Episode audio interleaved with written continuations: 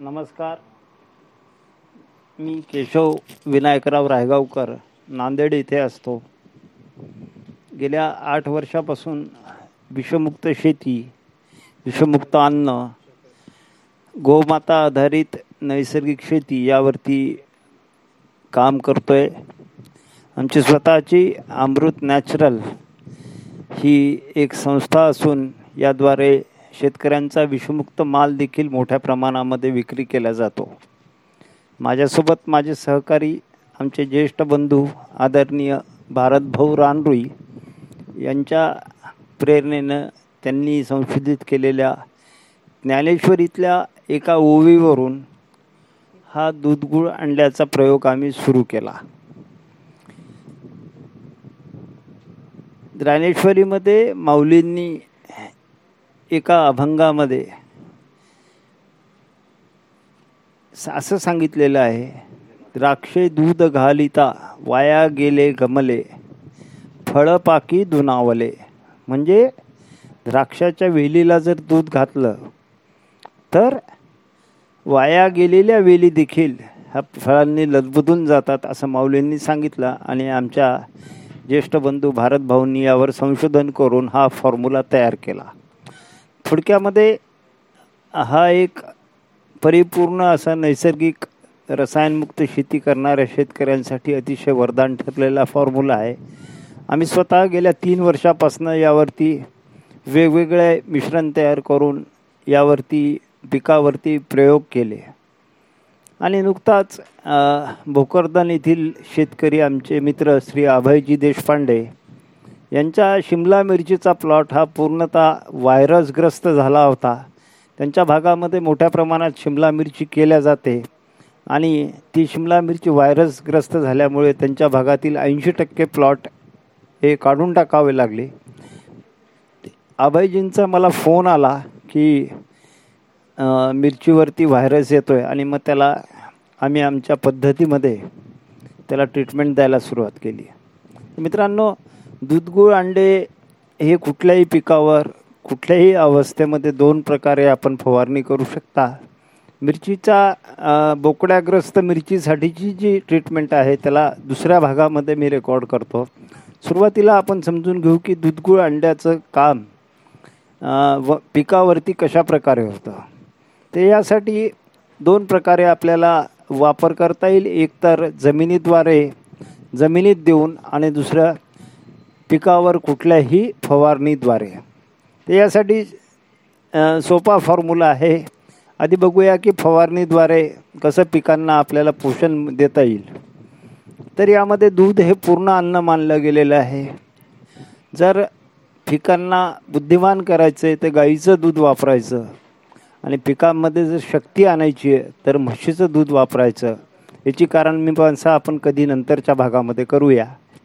तर यासाठी एक लिटर कच्चं दूध सहा ते आठ अंडे आणि पिकाच्या वाढीप्रमाणे पीक पंधरा दिवसाचं झाल्यानंतर एक लिटर दूध सहा ते आठ अंडे चारशे ग्राम गूळ आणि जसं पिकाचं वयोमान वाढवल तसं ह्या गुळाला एक किलोपर्यंत वाढवायचं.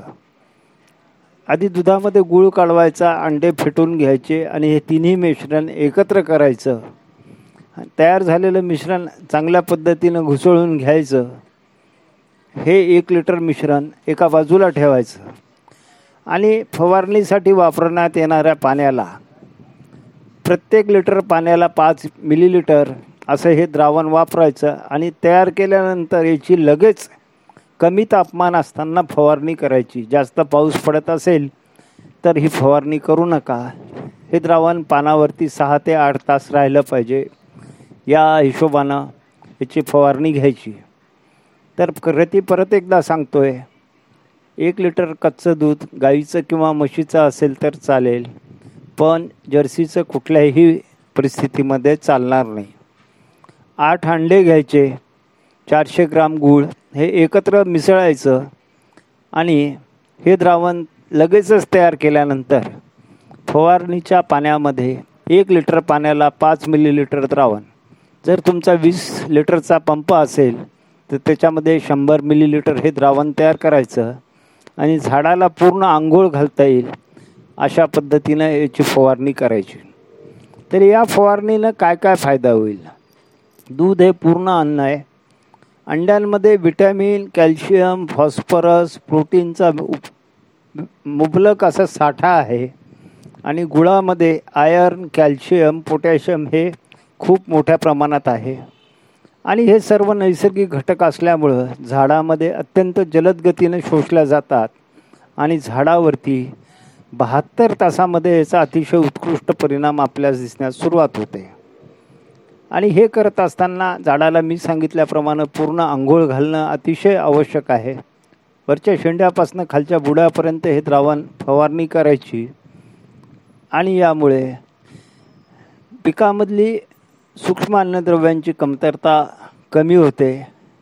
पिकांचे प्रकाश संश्लेषण सुधारते.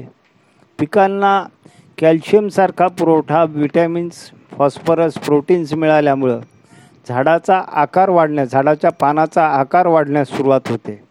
पर्यायानं झाड इतकं त्याला काय म्हणून झाडाची प्रतिकार क्षमता एवढी जास्त वाढते की झाड कुठल्याही रोगाला बळी पडत नाही. दुसरा हे झालं फवारणीमधनं द्यायचं दुसरा प्रकार आहे जमिनीमध्ये ड्रीप वाटे किंवा पाण्यावाटे द्यायचं. यासाठी साधारण पाच लिटर कच्चं दूध हे दूध न तापवलेलं असावं दोन्ही प्रयोगामध्ये फवारणी आणि जमिनीत देताना. यामध्ये पंचवीस अंडे मिसळायचे आणि दोन ते तीन किलो गूळ एकत्र करायचा. हे सर्व कालवून मिश्रण लगेच दोनशे लिटर पाण्यामध्ये टाकायचं आणि एक एकराला जमिनी वाटत द्यायचं. यामुळं काय होतं? तर जमिनीला आवश्यक असणारे जसं फवारणीतनं हे घटक मिळाले तेच जमिनीतनं मिळतात. आणि हे सर्व नैसर्गिक असल्यामुळं याचा झाडामध्ये अपटे खूप सुंदर रीतीनं होतो. झाडाची प्रतिकार क्षमता वाढते. आणि बहात्तर ते शहाण्णव तासामध्ये प्रतिकारक्षमता एवढी झाडांची वाढते की ज्या ठिकाणी मिरचीसारखा बोकडा व्हायरस रोग येतो त्या ठिकाणी अतिशय महत्त्वपूर्णरित्या हा उपाय काम करतो. त्याबरोबरच आपल्या जमिनीत असलेल्या सेंद्रिय पदार्थाचा अपटेक अतिशय सुंदर रीतीनं होतो. मित्रजीवाणूंची संख्या जमिनीमध्ये वाढते. परिणामी पीक अतिशय निरोगी आणि प्रतिकारक्षम बनतं. तर हे फवारणी आणि जमिनीतनं जर महिन्याला एकदा किंवा दोनदा आपण जम जमिनीतून महिन्याला एकदा आणि फवारणी वाटेत दोनदा जर दिलं तर अतिशय उत्कृष्ट असे परिणाम आपल्या पिकावरती पाहायला मिळतात. तर ज्यांना कोणाला यासाठी काही अडचण आली तर सकाळी दहा ते पाच या वेळामध्ये मला आठशे सहासष्ट पंच्याऐंशी नव्वद पाचशे अकरा या मोबाईलवरती फोन करावा. कृपया व्हॉट्सअप करू नका कारण रोज हजारो व्हॉट्सअप येतात. प्रत्येकाची नोंद घेणं शक्य होत नाही आणि परिणामी आपल्याला वाटेल की मी याला उत्तर देत नाही. तर ज्याला कोणाला मदत हवी असेल त्यांनी माझ्या आठशे सहासष्ट पंच्याऐंशी नव्वद पाचशे अकरा या नंबरवरती फोन करावा.